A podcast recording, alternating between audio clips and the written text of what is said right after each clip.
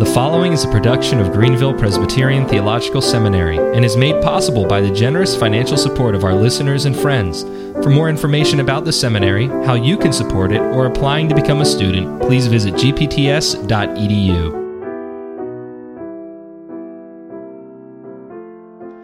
Hello and welcome to another edition of Confessing Our Hope, the podcast of Greenville Presbyterian Theological Seminary. My name is Zach Groff, and I'm the Director of Advancement and Admissions here at the seminary and host of the podcast.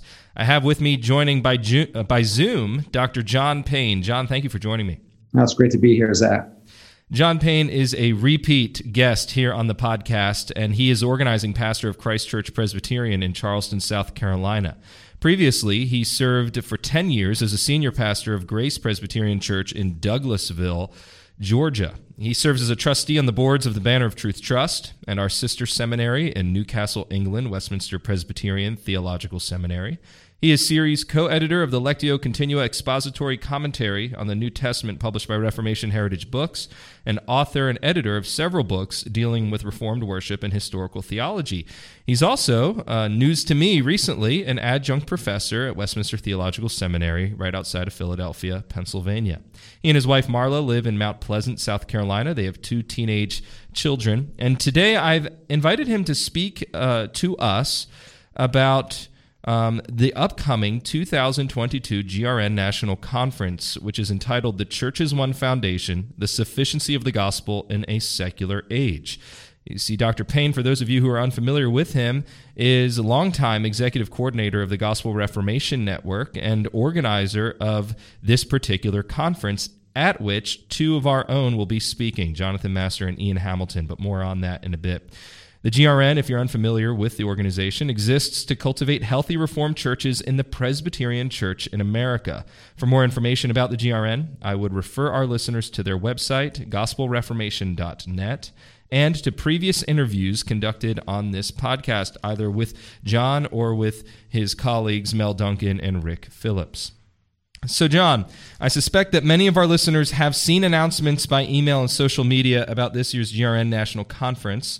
It's going to be at the historic Briarwood Presbyterian Church in Birmingham, Alabama on May 4th and 5th, just under a month from today. As the organizer of the conference and executive coordinator of the GRN, you were the primary architect of the theme and speaker selection. So I really want to dig into those things as we build some excitement, or at least express our excitement for this upcoming conference.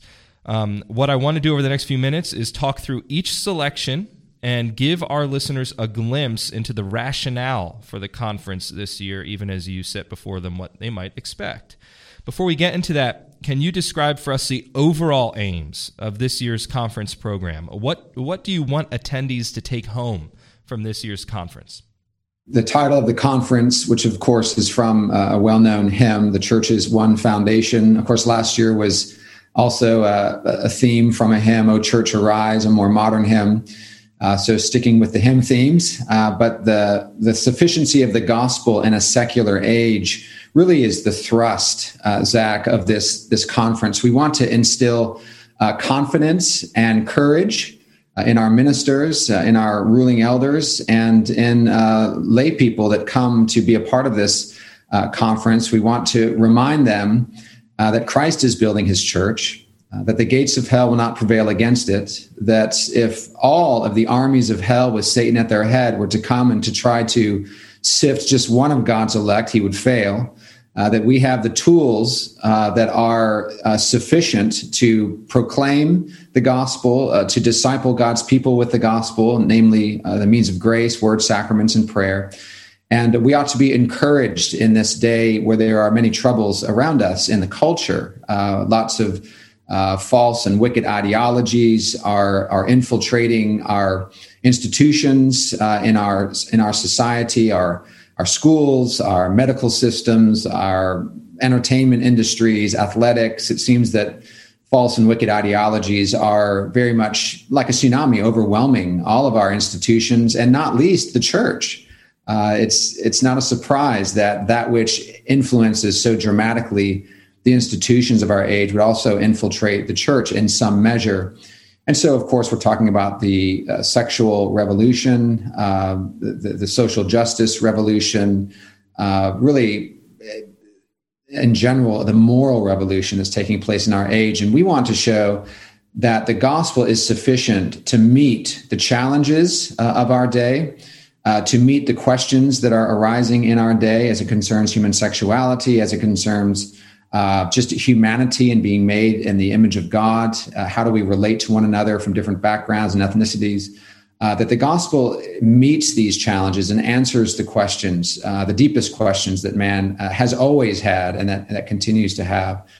So really, that's the overarching thrust: is to to instill, to foster, to cultivate confidence and courage in the hearts of God's people as they consider the sufficiency of the gospel, not just the truth of the gospel, but the sufficiency of gospel for life uh, and ministry. I've been preaching through Matthew recently, as I've mentioned on the podcast over the last few episodes, and uh, just got through with the introductory chapters. I'm now in the Sermon on the Mount. But one of the main points that I brought home is that Christ came preaching the gospel, the good news of the kingdom of heaven. And that is just such an encouraging uh, message to receive because this same gospel is the gospel of reconciliation. It's uh, the gospel of life. It's it's the gospel of the way of wisdom and, and all of these other things that we can say about it. And so I'm really looking forward to what promises to be an excellent conference on this theme. You know, looking over the schedule, which you've sent to me uh, in advance of this interview, um, and being a, a repeat uh, attendee of the conference, I noticed that it's very similar to last year. After breakfast and a brief greeting on Wednesday morning from uh, the um, uh, inimitable Mel Duncan. The conference then opens with Greenville Presbyterian Theological Seminary's Jonathan L. Master delivering a lecture entitled You Must Be Born Again Recovering Proclamation on the New Birth. Now, as I, as I consider choosing that particular subject for the very first session, I want to ask you this Is your design to have this lecture be foundational for the rest of the conference, or will this be merely something of an extended wake up alarm at the beginning of a long day? I hadn't really thought about it being sort of a foundational message, although I think it's it's it's apropos as we begin the conference, which uh, with a clear uh, biblical message on um, the new birth, on regeneration, uh, because of its relationship to uh, sanctification as well.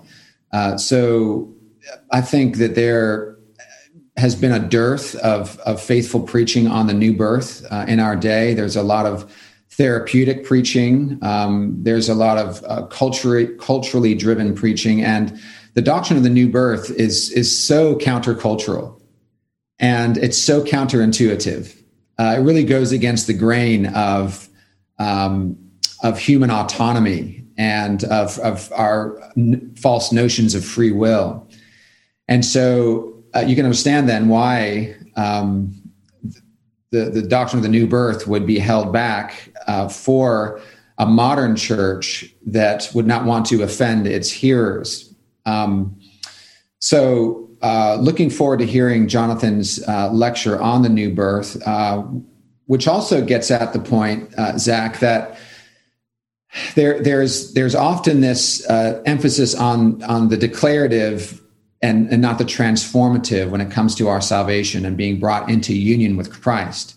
And so we know as a as a dead sinner is brought by grace into union with Christ and given the gift of faith and then receiving all the benefits of that redemption, we know that that individual is made alive in Christ. They die to sin, they're made alive in Christ, but that's not the end of the story uh, a, a, a process begins, which our confession calls the work of God's grace, right? It's a transformative work. And so, union with Christ isn't simply about being saved from uh, the, the, the, penalty of sin, but also uh, saved from the power of sin and unto a life of holiness and growth and fruit bearing. Uh, so I know that that Jonathan will be getting at uh, these themes within his message, which are so important for the church today. Something happens when you're born again. You don't remain a depraved sinner who is wallowing in his sin.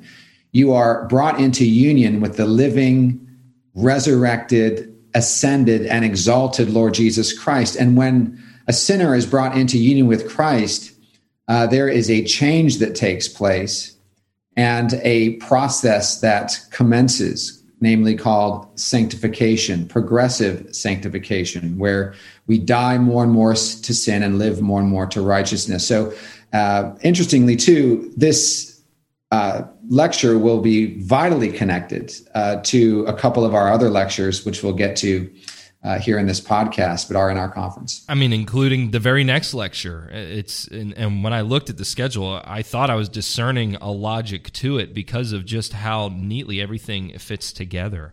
Um, but in our indulgent age, there is no more offensive message than you must be different, you must change, you must be born again. And so I'm glad that we're we're kicking it off with that because in addition to to confronting our secular age, our indulgent age with that message of the need for regeneration, it's also giving a lot of hope. I think to to those of us who preach this message, but also to those who would hear it. It's hope that you can change. The Lord is sovereign and he's powerful to do it. And that's that dovetails then into the second lecture which focuses now on what happens after regeneration, but on sanctification. After Dr. Master gets done with the first session, GRN council member and senior minister of First Presbyterian Church of Jackson, David Strain, will step up into the pulpit for his lecture, which is entitled, quote, He Will Surely Do It the love of God and progressive sanctification. What an awesome title for a lecture. And, and seeing this duplex theme of God's love and our holiness um, reminds me of what the GRN is all about. Because from the very beginning, these things, this duplex theme, as I've said, has been at the heart of the GRN's mission and vision uh, for many years now. So, what are you hoping David will cover specifically or particularly as he returns to these grand themes for this year's conference? It, it is true that at times people think of progressive sanctification in somewhat threatening or negative terms. Um, that uh, there's an imposition upon us in terms of the holiness that God calls us to.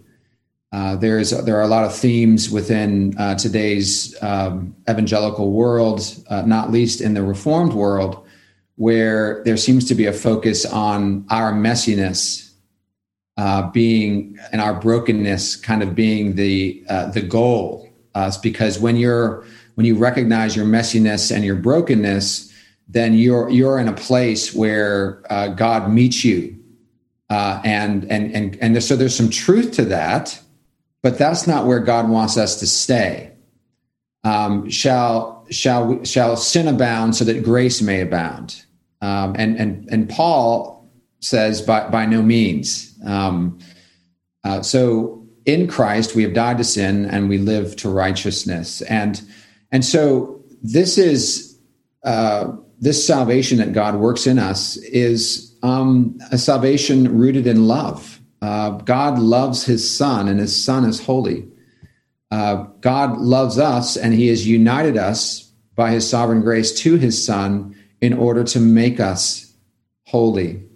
Uh, and so, this basically what I've asked David to do is to show us how uh, God's holiness and God's love are in no way uh, at odds with each other, and that um, there's a there's a there's a, a, work of God's free grace which takes place in the lives of His elect when they are born again, namely progressive sanctification, and it's rooted uh, in God's love for us. He, if you if God, uh, let's put it this way, if a if a if a man who who who loved you um, purchased a house for you that was in total disarray, complete disarray, and uh, every room in the house was a complete disaster area and he had the full means and the funds to to repair that house but so but he bought the house uh, he hardly would leave the house in a terrible condition. And so uh, it would make most sense that if he loved the person he bought the house for, that he would repair every room to the highest standard. Well, here's what God does. He purchases us with the blood of Christ, and he doesn't leave us in disarray. He doesn't. He doesn't leave the rooms of our soul, as it were, uh, un uh, repaired. Uh, a renovation process begins with every person who's brought into union with Christ. And because of God's love for us, he, he begins this reparation, this, this, this um, uh, renovation process, which doesn't always, it, it never um, goes as fast as we want it to. It always takes longer than we would prefer because of our remaining indwelling sin. But uh, it's a it's a work that he does, and uh, you know I was born again um, th- thirty years ago, uh, over thirty years ago at, at Clemson University, and um, you know, as I look back on my life, I, I, see that the Lord has been at work in me, and and He's He's He's done a, a, work of grace in me. And while there are still rough edges and remaining sin that must be mortified and killed, I can look back and say, yes, the Lord has matured me and grown me, and uh, that's a, that's all of grace.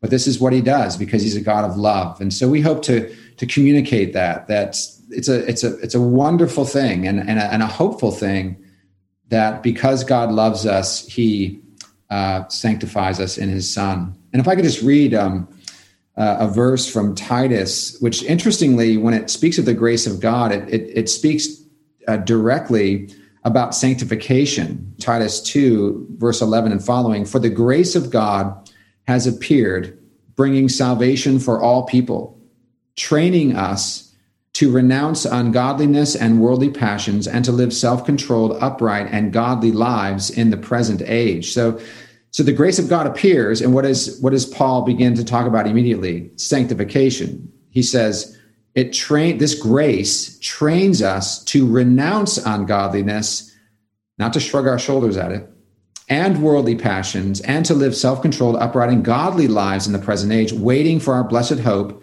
the appearing of the glory of our great God and Savior Jesus Christ, who gave himself for us to redeem us, now listen, from all lawlessness and to purify for himself a people for his own possession who are zealous for good works. And then he says to Titus, declare these things, exhort and rebuke with all authority, let no one disregard you.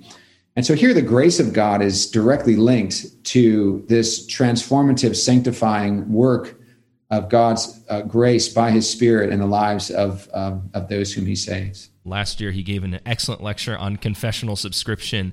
Um, but by its very nature, that's not quite as to the heart and as as this particular subject will be. And so I'm I'm looking forward to seeing what he'll do with it.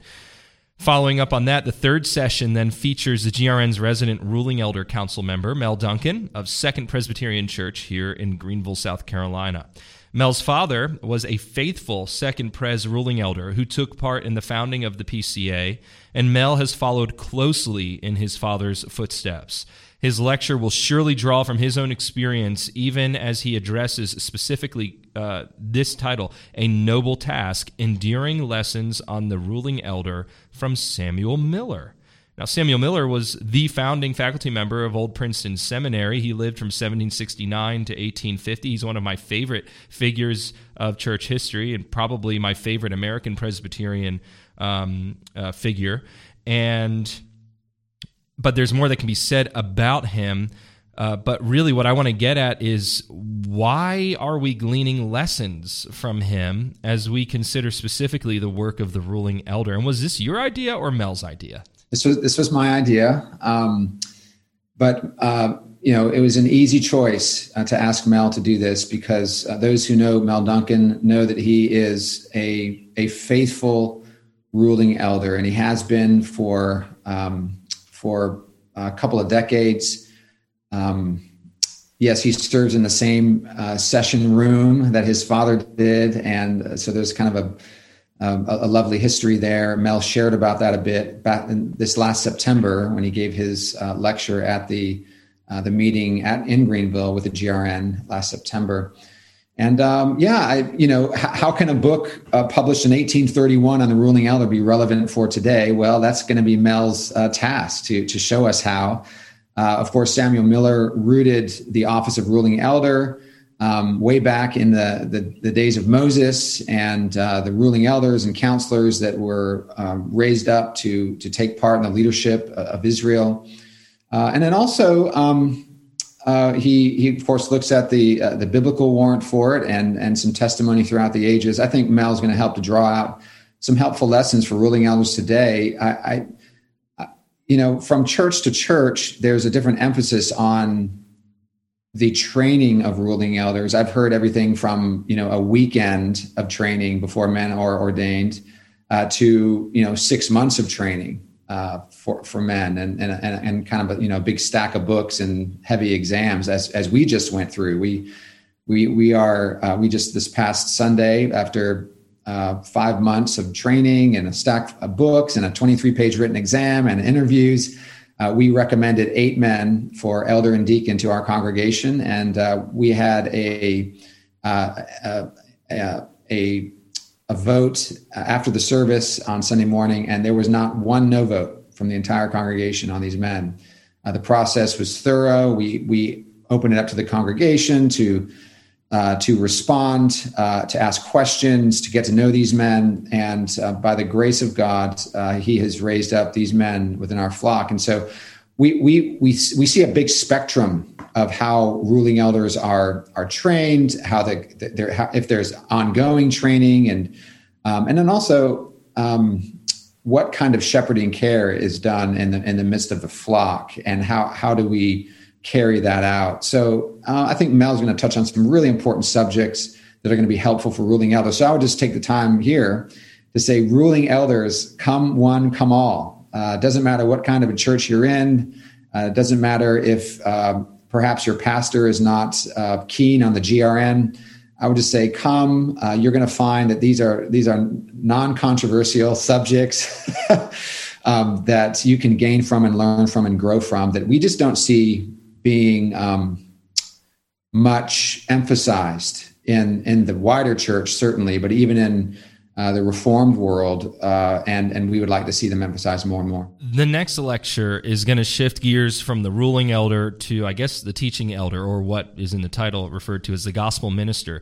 We're having Johnny Gibson, professor of Old Testament at Westminster Theological Seminary, deliver this fourth address. To, Quote: Pay careful attention life and doctrine in the gospel minister end quote now dr gibson is a minister in the international presbyterian church and he's laboring out of bounds at westminster seminary he's not a pca man unlike the previous three speakers but i am particularly looking forward to his message he spoke a few years ago I think it was at Twin Lakes uh, Fellowship Fraternal down in uh, Mississippi outside of Jackson. And then he also spoke probably that same year at the GPTS conference. And both times, uh, left me with a deeper appreciation for the glory, the goodness, and the holiness of God as I was considering my own calling as a gospel minister and, and working through seminary. What in particular are you intending for him to accomplish at this conference? Several years ago, I heard uh, Johnny speak on a subject that has it's just stuck with me uh, since he gave this particular lecture. It was at a Banner of Truth Ministers Conference several years ago. And um, I've gotten to know Johnny over the years. Uh, he is a, a, godly man. He's earnest. Um, he's a he's a fantastic scholar. And what he did uh, in this particular lecture several years ago, which this will be an iteration of that same lecture, is is to unpack the idea that a biblical idea, which I'll I'll quote some scripture here in a minute, but that it is not simply that the doctrine a man holds, a minister holds, that influences his life, it is oftentimes his life that influences his doctrine. Now, we have seen this, of course, uh, over the years with the uh, antinomian controversies that have taken place. And we've seen how it can be the case that when a man's uh, life uh, begins to go sideways, then so does his doctrine. And so, what we what we see uh, in the Bible in 1 Timothy chapter 4, for instance, is Paul uh, exhorting Timothy to pay attention to his life and his doctrine. Notice the order there. Pay attention to your life and your doctrine. We have this same kind of emphasis with a slightly different twist on it in Acts chapter 20, when Paul exhorts the Ephesian elders to pay careful attention to yourselves and to the flock of God, which he has placed under your care, the flock for which Christ died. Uh, and so the, the, the point, the emphasis is pastoral piety is so incredibly important for a number of reasons. He's going to lay out why. This has been a major emphasis of the Gospel Reformation Network over the years, as you know, Zach, pastoral piety. You know, I was reading this morning um, that there was a Barna poll this past year that 38% of ministers that were polled have considered leave, these are full-time ministers have considered leaving the ministry and uh, of course we've had lots of stressors with the covid-19 and all of the different opinions about controversial subjects and politics and and with the pandemic being politicized and uh, fighting in our churches over masks and and vaccine mandates and and, and all of these things. Um, and pastors are exhausted. And and and, and pastors um, there's there have been a lot of men just in the past year and a half. I mean the number of men that have fallen into disrepute because of uh, sin.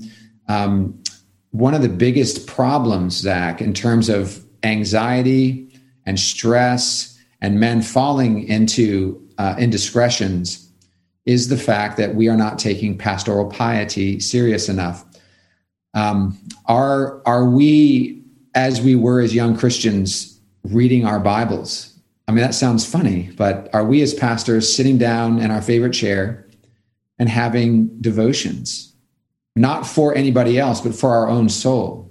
Are we reading the classic Christian books that we were so hungry for as young Christians? Have we graduated past that? Are we too busy as pastors for the God whom we are sharing with others and teaching others to love? Have we have we lost our first love? And I think these are questions that uh, that we ought to always be asking ourselves as as ministers. Zach, you'll be interested in this. Um, I was up uh, teaching a doctor of ministry class at Westminster, Philadelphia, in January, and I was sitting with some some ministers of some large churches uh, that were connected to the Acts 29 network, and they said they were recently at an Acts 29 church planters uh, gathering and he said, I have never seen so much liquor and alcohol in my life.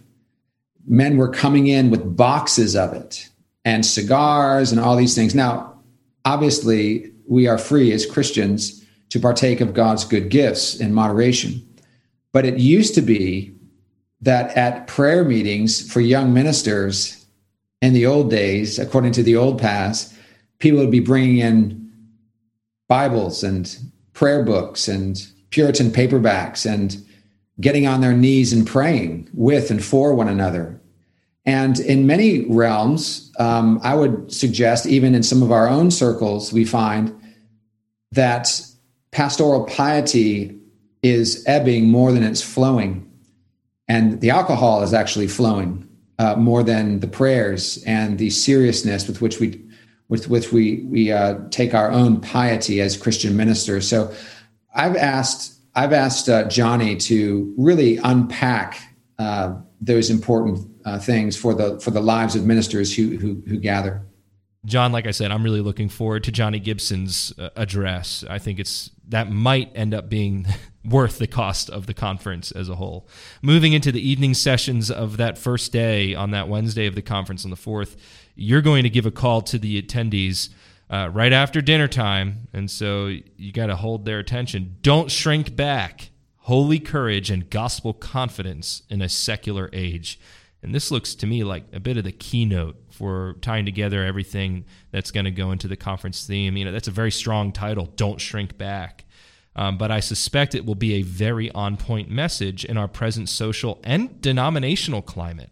So, can you give us a little preview without giving away the entire substance of your message? Of course, uh, the you'll see in a lot of the lecture titles, I've taken um, portions of of scripture uh, to, uh, to, to to kind of give a little insight into what's going to be said. And you know, Paul, and again in Acts twenty, he he says to, to the elder, elders, I did not shrink back from declaring to you the whole counsel of God. And uh, let's just be honest. Uh, we are living in a day where uh, it is becoming easier and easier. And um, uh, um, there's, there's a greater temptation to shrink back from declaring the whole counsel of God and not just some of it, not just that which is more palatable or acceptable to, to the culture. And uh, so, where we are living in an age where it seems that the, as I mentioned at, at the outset of this uh, episode, that the, the, there's a, um, a, a, an infiltration of secular, godless ideologies that are uh, have come into our major institutions, our our university systems, now our schools. We have this big news down in Florida of uh, the LGBTQ plus um, activists wanting to bring um, you know highly sexualized education to, to kindergarten through through third graders. And um, and then you have the transgender movement overwhelming uh, sports and you know an NCAA champion who's a man who's swimming in a women's event. And all of these things are happening. And so it's it's becoming more and more challenging for pastors to I think um, to speak out clearly and boldly and biblically and definitively about uh, these matters because they are so much on the forefront of what the culture is is talking about and accepting right? Uh, so with all this in mind my hope is just to encourage pastors to not shrink back to to uh, renew their commitment to the bold and unashamed proclamation of the gospel paul in the midst of um, as he was in corinth writing to the fledgling roman church is, is saying, I am not ashamed of the gospel of Jesus Christ, for that gospel is the power of God unto salvation. And, and later in Corinthians, he says, We preach the word of the cross, which is the power of God to those who believe. And so I want to I want to encourage uh, my fellow ministers, and I preach to myself as well, because we all we all struggle with the the the pressures that are coming to us from the culture, the, the, the, idea that we could all be arrested one day for preaching a biblical view of marriage, for instance. Are we going to stop preaching that? Um, are, are we, or are we going to be like Shadrach, Meshach, and Abednego when the music began to play at that, that grand party thrown by Nebuchadnezzar with all the cultural elites present and the majestic orchestra begins to play and and thousands of people bow down to this 90 foot golden monstrosity. And there are these i get the chills just thinking about it. There are these three young men presumably with chest out erect standing there not bowing.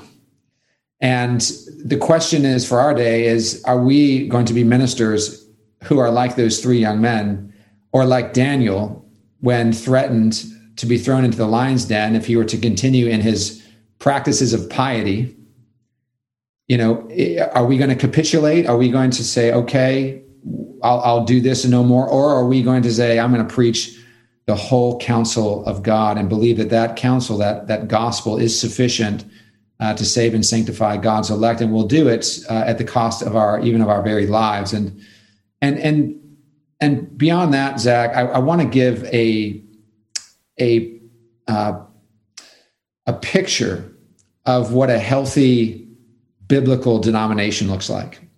I, I'm, a, I'm, I have a sense that we've been trying to find a via media for so long in the PCA and trying to have a big tent and even the tent's getting bigger i have bigger i have argued uh, you know i believe we've gone from a broad tent to a progressive tent which means a bigger tent and we're trying to put all this stuff in so we need a bigger tent to fit it all in and, and, and, and I've argued that publicly, and some have disagreed with me. That's fine.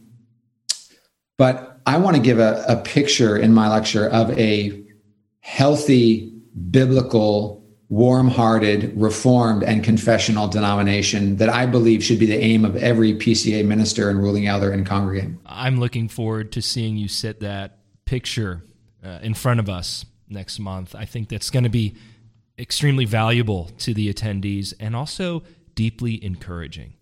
Um, I'm reading in God's providence in my in my daily Bible reading and family worship, going through Joshua and Acts at the same time. And what are these uh, accounts? What are these books of the Bible about? You know, I know Judges is coming. I know First Corinthians is coming. You know, I know difficult texts are coming. But when you're reading Judges and Acts, you're reading about the the conquest. You're reading about the extension of the kingdom. You're reading about those who had courage to face opponents who were much mightier than they in terms of the world's strength and and were ridiculing them and all and, and all of this and yet were delivered again and again. In Stephen the martyr's case delivered into glory. but in the case of Joshua and the Israelites, delivered into the promised land. Amen. And, and none of them, Zach, were apologizing for God's truth. They were preaching it. They were preaching it with boldness and humility and with love and with courage. And that's the calling on ministers today. That's right. That's right. So I'm really looking forward to to hearing you uh, and sitting under your teaching again. Um, and even so soon, because in felicitously, you were here at the uh, GPTS conference and you gave two excellent lectures on, uh, or two excellent addresses, I should say, uh, very sermonic lectures on the church's mission, what the church ought to look like, drawing from history and from and from Scripture. And and I'm looking forward to seeing you develop similar themes in just a few weeks. Now, Wednesday evening is going to close with a very interesting uh, message from Dr. Harry Reeder, our host pastor there at Briarwood. He's going to be reflecting on 40 years of ministry in the PCA with a message appropriately titled Amazing Grace. What are you looking forward to hearing from your longtime mentor and colleague in the ministry? You all have been laboring together for many years in several different contexts. Um, you know, per, on a personal note, what are you looking forward to most in this particular address? I can first say that Harry Reeder is one of the greatest men I've ever known. He is he is a man of integrity, a man filled with love for Christ's church, for the people of God, for the lost. I can't tell you how many times I've been sitting with him in restaurants and he's ministering to the to the waiter and waitress, um, making them laugh before he says something powerful to them about the gospel. Um, he he is the real deal, and I am so excited about this. This is the only reason I'm coming actually to the GRN conference is to hear Harry's address. Um, Harry has been serving in the PCA since 1982.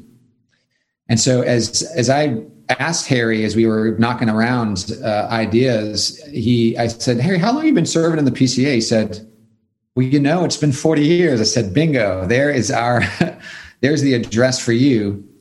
Um, and so he agreed to do this and he's excited to do it. And, and he's going to draw upon his experience uh, in ministry.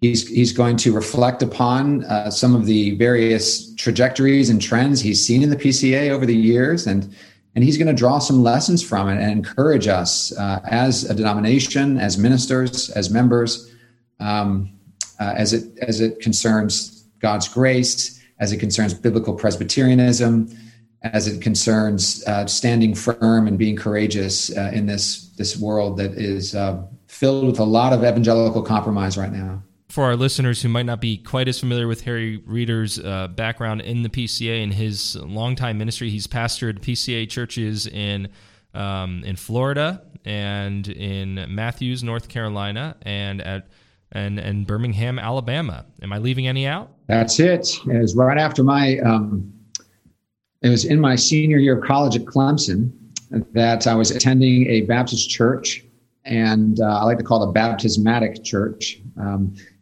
and uh, interestingly, I, I read Mike Horton's "Putting Amazing Back into Grace," and and I tell people I had my my second conversion where I invited Calvin into my heart, and um, and so so after that, I began asking. You know, I was moving up to Charlotte to play pro soccer, and uh, I was asking around, where should I go to church? I'm, I think I'm reformed now, and they said, oh, you need to go to Christ Covenant Church in Matthews, North Carolina, where Harry Reeder um, was, where he planted that church and was there, I think, for 18 years before going to Briarwood.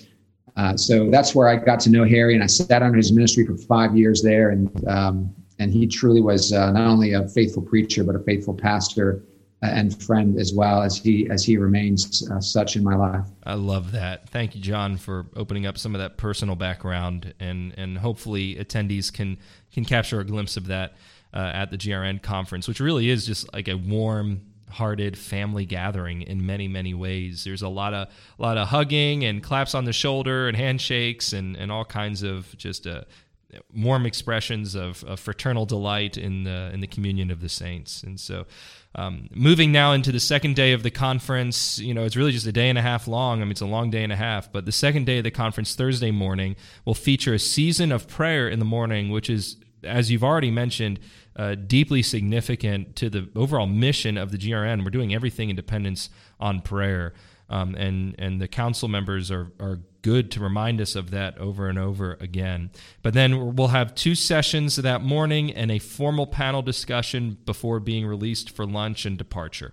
In the opening session, Dr. Ian Hamilton, a trustee here at GPTS, trustee of the Banner of Truth Trust, but also uh, president of Westminster Presbyterian Theological Seminary in Newcastle, England, he will unfold, quote, the history and theological declension of the Church of Scotland from 1560 to 2020. That's a sobering title, but it's one that he has some subject matter expertise in, having served in the Church of Scotland for many, many years before accepting a call to the Evangelical Presbyterian Church in England and Wales. He's, he's going to bring this subject to us, I suspect, uh, to, um, to set before us some mission critical lessons for us to consider today as we are assaulted by temptations either to compromise with the culture or to retreat from the culture uh, as it becomes increasingly hostile to us. Now, what do you expect Dr. Hamilton to say to those of us in the Presbyterian Church in America as we consider the sad history of the mainline Church of Scotland? I am giving Ian um, all the freedom uh, to say what he wants to say. And I've just asked him as a seasoned, uh, internationally respected Reformed author and minister. Of course, he is a very dear friend as well, and uh, uh, as as are all of these speakers, uh, men of high integrity, high godliness, love for the church, love for God, uh, love for the lost, uh, commitment to world mission. Um, so so Ian is falls into that as as a man who is. Um, well, well respected across various denominational lines. And, and so I'm, I'm giving him the freedom as, as, a, his, as a historian and a, and a theologian to be able to reflect in front of us, as Ian so brilliantly does. He, he, he, I've asked him to reflect for us and in front of us upon uh, the, the history of the Church of Scotland, where things were right, where things went wrong. Of course, he'll um, help us to understand better the Great Disruption of 1843 with the establishing of the Free Church. Um, we tend to think of liberalism and compromise coming uh, only in the sort of the modernistic age in the late 20th uh, uh, or, or, late 19th century, early 20th century. But um, there were problems way back. Um, and so he's going to unpack that for us and, and show us where we can learn um, from what has become, as one author described in his Banner Truth title, uh, a sad departure. Uh, because we, you know, I, I, I actually worshipped in a Church of Scotland congregation while living in Edinburgh for a couple of years doing postgraduate work there. My wife and I uh, worshipped at a church. We still maintain wonderful, long-standing friendships with uh, many friends from that congregation. Um, many of them now in their 80s and, and 90s.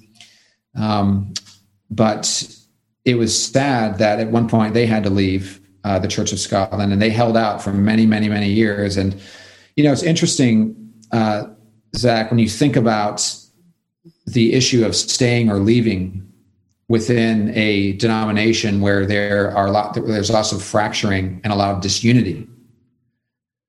And this is a question that's on the minds of so many in the PCA, right? Should we stay? Or, or should we go? And what kind of unity do we even have right now? Um, and so, those who are honestly looking at the reality of the sort of condition of the PCA, where you have so many churches that that that other churches wouldn't send their members to, and vice versa, where there is deep suspicion, where there really is a different approach to ministry and mission. I don't think anybody can argue with that very different applications of the Reformed confession within churches. The question is then, should we stay or should we go? That was a question that was being asked all the time in the Church of Scotland, right? As there were clear diversions uh, and differences in, in ministry. and so in this particular book, I think it was in this book, A Sad Departure, where the author said, you know, it's kind of like when let's use the example of, of, of, infidelity in marriage. Let's say there are two marriages and, and a man committed the same adulterous sins against his wife in both cases. And one of the wives decides she's going to continue to love her husband and stay with him and work with him and and and just carry on with him for the rest of her life, even with him perhaps even continuing in this sin and so on and so forth. Then there's another lady who says, No, um, this person has sinned uh, against me in this way. Biblically, I, I can legitimately leave him and divorce him. And so I'm going to do that. Well, you can ask the question which one is right? Which wife is right? Which, which wife is biblical? The one who divorces her husband or the one who wants to stay with her husband and continue to work and fight for that? Well, the answer is both are right within within limits, right? Both are right, and and so this is the challenge I think that that Ian is going to help us to understand better is how are we to think about those who stay? How are we to think about those who might leave or that already have left, as is the case of the Vanguard Presbytery? And uh, how do we think through these things while considering some um, historical portraits coming out of the Church of Scotland? That's going to be a fascinating lecture. And it's probably going to build on a broader lecture that Ian recently gave at another conference on um, on just churches in declension, generally speaking. So I'm looking forward to more specificity, probably drawing from his own book, published, I think, by Christian Focus, uh, The Erosion of Calvinist Orthodoxy, which tells this story. It's an excellent little volume and treatment of it. But in talking to Dr. Hamilton as a as a conservative confessional Presbyterian whatever you want to call us, uh, I, I asked him, you know, what led you to leave the Church of Scotland? And he said, you know, Zach, I didn't leave the Church of Scotland. I accepted a call to a church in Cambridge, England. And so he said, I'm not a leaver. I'm not a seceder. You know, use the technical term there. Um, and, you know, that knowing what was going on in the Church of Scotland, even during his tenure many years ago, um, it, it, it, inspired me with a, a, great a great respect for him as a churchman committed to the church uh, in which he was called at the time. You know, let, lest there was discipline or something that would have forced him out for being orthodox, he wasn't going to leave. And uh, and then he received a call to a different denomination in another part of the UK, and you know the rest is history. So I'm looking forward to hearing more from Ian on that theme, and especially as it will inform our own discussions in the PCA. The last session before the panel discussion to cap off the conference is going to be from none other than Dr. Richard D. Phillips of the Second Presbyterian Church of Greenville, speaking on the subject of, quote, recovering biblical leadership in the public worship of God, end quote. Now, this is no secret that this has been something of a hot button issue across the PCA, but specifically even in our presbytery here in the upstate of South Carolina. Uh, where Calvary uh, dealt with this very issue in, in a cordial discussion and debate that really didn't end with any substantive change one way or the other. Um, but as we even recently have received reports, incredible reports, and even seen recordings online of unordained persons preaching or exhorting in pulpits across the PCA um, and and doing other things in the worship of uh, in corporate worship and in leadership. I'm trying to put this as blandly as I can without you know, setting folks off here. But as we're seeing these things, I think Dr. Phillips' lecture, which was assigned beforehand, is going to be very timely and useful to us. But he's not one to pull any punches. And I'm expecting this lecture to be not only instructive, but also deeply convicting and challenging to those of us who will hear it. Now, what kinds of issues in particular do you expect Dr. Phillips to address? Yes, again, I'm giving um, Rick, of course, um, a lot of freedom as to what he wants to to land on. But I think, as you just mentioned, there are um, issues that are taking place within our own denomination and uh, across the spectrum as it concerns uh, who is leading the worship of God, uh, how the worship of God is led, how the worship of God is um, is constructed, as it were, in terms of the liturgy uh, we live in the, the, the era of the the praise band, right? Um, I mean, it, it's it, it's it's so obvious it almost doesn't even need to be mentioned. I mean, it, the praise band has taken over the public worship of God in 90% of churches. And because of that, uh, liturgies uh, have been uh, greatly reduced, is a reductionistic liturgy. And um, and praise band leaders who are not ordained, uh, who most often are not theologically trained, are actually leading public worship services up until the time of the sermon. And so, you know, prayers are being said while instruments are being passed around um, between sets and songs, and um, and there's there's just a kind of superficiality to the service rather than a well thought out service. Uh, now, I, I, understand there can be a, an overemphasis on liturgy to the tune of a highly Anglicanized sort of approach, which we're seeing also in the PCA in some quarters.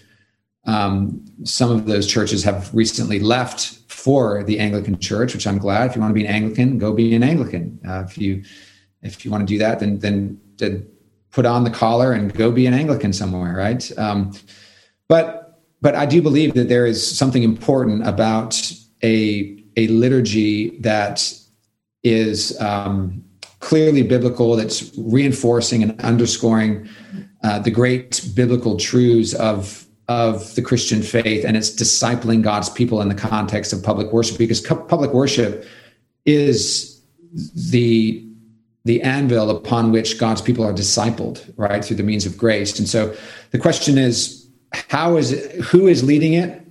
What is actually being used in the leadership of the church in terms of liturgy and and and, and what manner are we doing it? So is there a a dignity and a, and a reverence to it? Um, you know and of course the question as i've mentioned who is leading it? Well the ministers should be leading uh, the worship of god. This is the highest point of the life of the church is in the morning and yes evening worship on the lord's day.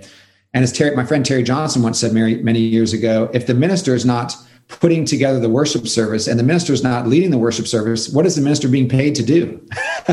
This is the this is the part of the highest calling that we have to stand up in front of the church and to give the call to worship to lead the pastoral namely pastoral prayer the great pastoral prayer which is a means of grace to to administer the Lord's Supper, to read the scripture. The public, Paul tells Timothy to pay attention to the public reading of scripture, to preach the word. We've seen a flurry of women preaching in PCA pulpits. Uh, uh, women are, and unordained men and unordained women are, are leading large sections of the worship services all over the PCA. And, and this is a growing concern that we have because as goes the worship, so goes the church. And so I think Rick's going to give us a, an encouraging and challenging call, uh, particularly to ministers and sessions, that the public worship of God is led by those whom God has called to lead God's people in worship, as the apostles led in Acts 2:42, and as Paul exhorted Timothy to lead, and Timothy to other uh, ordained men who were called to this service. What I hope and expect Dr. Phillips to do, John, is to give us a go to resource, because all this is going to be videotaped and, and published later, a go to resource to share with our friends who are encountering Reformed theology and then, hopefully, encounter Reformed worship and ask, why in the world do you do what you do? Why don't you have a guy on guitar? A well-meaning, you know, brother on guitar or sister at a piano, leading us through a, a, set of songs leading up to the sermon to set the mood. Why do you do it like this with a guy up front leading everything or, or whatever or what have you? And then we're going to be able to give them Rick's video and say, hey, you might not agree with everything in this, but consider this as a helpful one stop shop 40, 45 minute presentation of, of why we do what we do. I'll tell you what, for 10 years, I was one of those unordained high school and college student aged guys on a guitar leading a worship service or two every Sunday at my PCUSA turned EPC congregation up in Philadelphia. And I had no idea that what I was doing was at all out of accord with a reformed tradition, not that I even knew there was one, or scripture, or what God desires for worship. And if and if a minister had come to me, or if somebody had put a video like that in front of me, I think I would have been open to it. I mean, certainly when I did encounter these truths upon moving into a PCA church, uh, I warmly embraced them and was excited to be given some instruction in how to worship God according to His Word. And so I, I want to encourage our brothers who might might be in a difficult situation and say, "Hey, this is going to be a great resource, not only for you." But for those in your church who maybe struggle with these ideas and these concepts, I have one young woman in my church right now that um, I, I fully expect to send Rick's uh, video over to her for her to consider as we wrestle through why why don't we have uh, certain folks doing things up front rather than others. So anyway, moving on from that.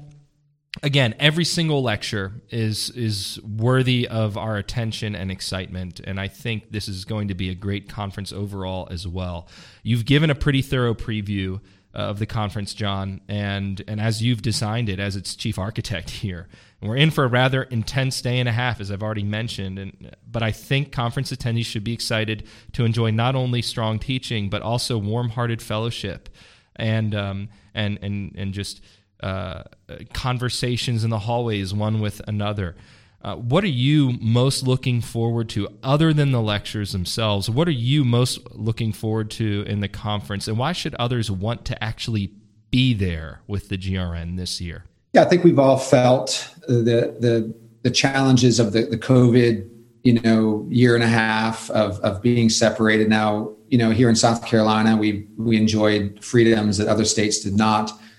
Um, but um, you know, it's just that you cannot replace in person, face to face fellowship. And I think that we are all really longing for that, um, particularly because of what's taken place in the last couple of years. So um, I would just encourage um, all of my uh, brothers and sisters in Christ uh, who are uh, interested in these these lectures, as I, th- I think you you should be, um, and are looking for warm-hearted um, happy, God centered worship and fellowship and, and instruction, uh, come, come to the GRN conference. Uh, I know everybody can't come. We have live stream options for that, which I know Zach will unpack here in a few minutes for us. But um, uh, come in person if you can. And um, for seminary students who say, well, I just can't make that work financially, and you really want to come, then let us know. And uh, we have scholarships available for that. Zach, I'll also mention that RHB, Reformation Heritage Books,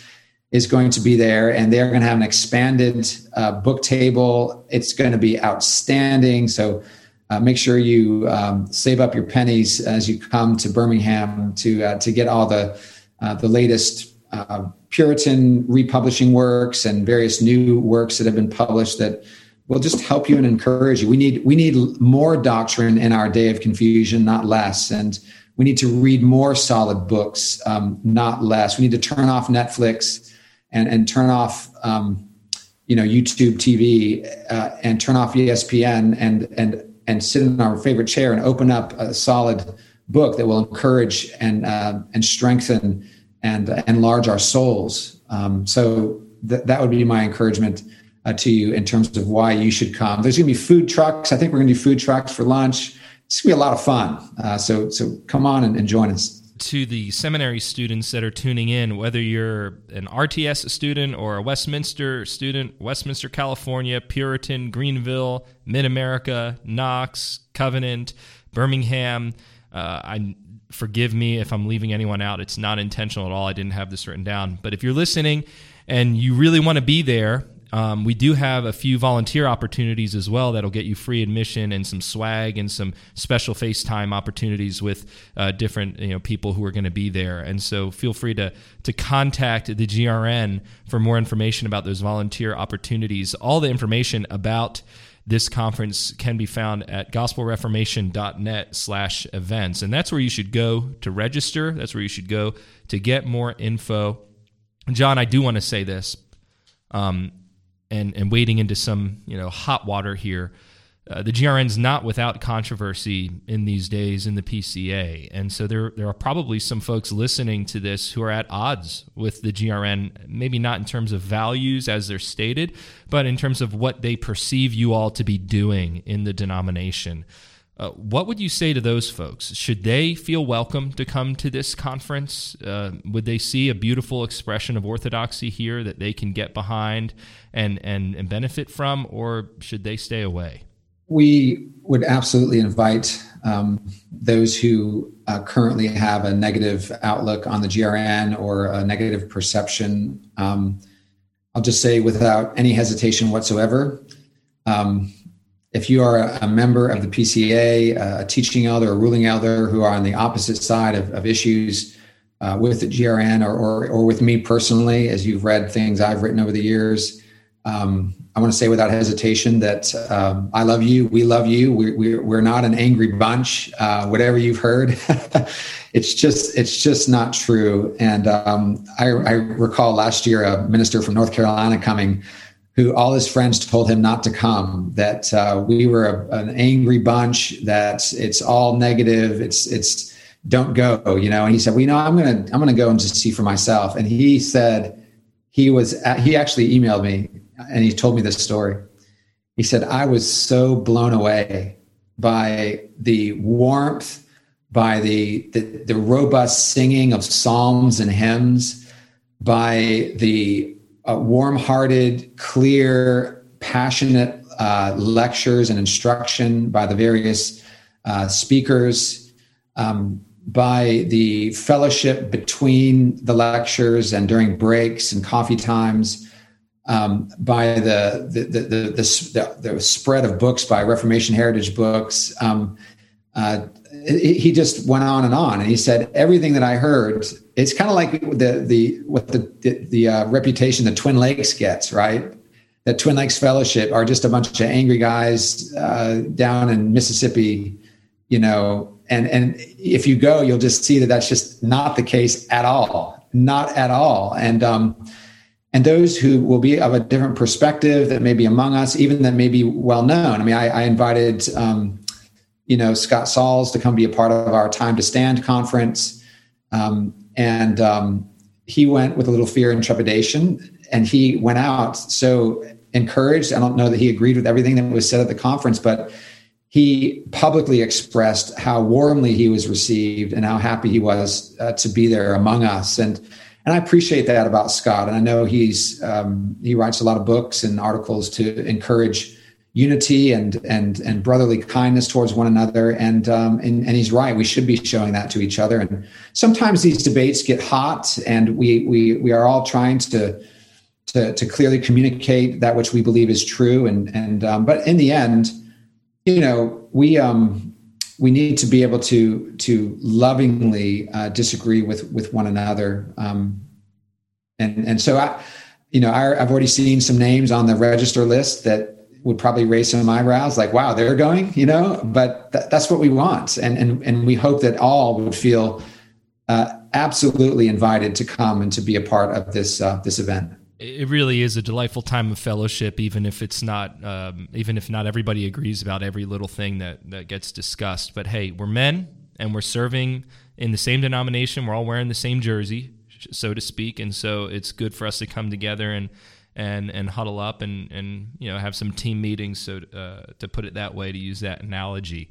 Now some some of our listeners aren't going to be able to make it uh, in person. Last year uh, I know the GRN made accommodations for those who were trapped in kind of travel restrictions in different states or or had to really think you know hard and hard along about you know can I afford all the time of, of being waylaid or whatever hither and thither. This year that's not as much an issue but you still might be stuck at home the best option for that is to organize a watch party at your church. Um, if you're an elder or pastor, you know, take the initiative and go for it. If you're a layperson, make sure you approach your elders or your pastor and not don't just take it upon yourself to do something like this.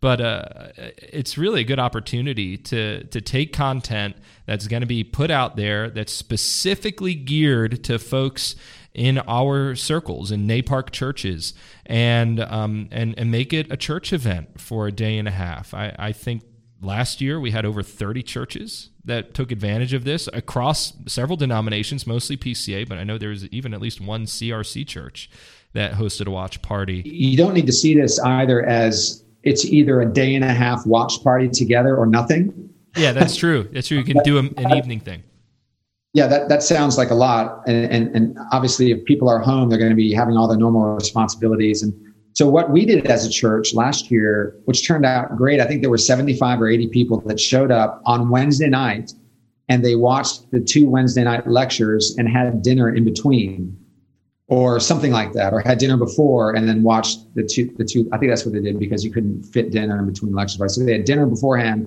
and then watched the two Wednesday night lectures and kind of made an evening of it.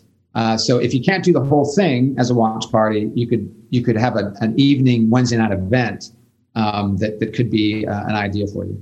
See, this is why I'm just the host and I just tee up the questions and I have guests who are far more creative and experienced than I on the podcast. And I should just let them talk because that is a brilliant idea that didn't even occur to me.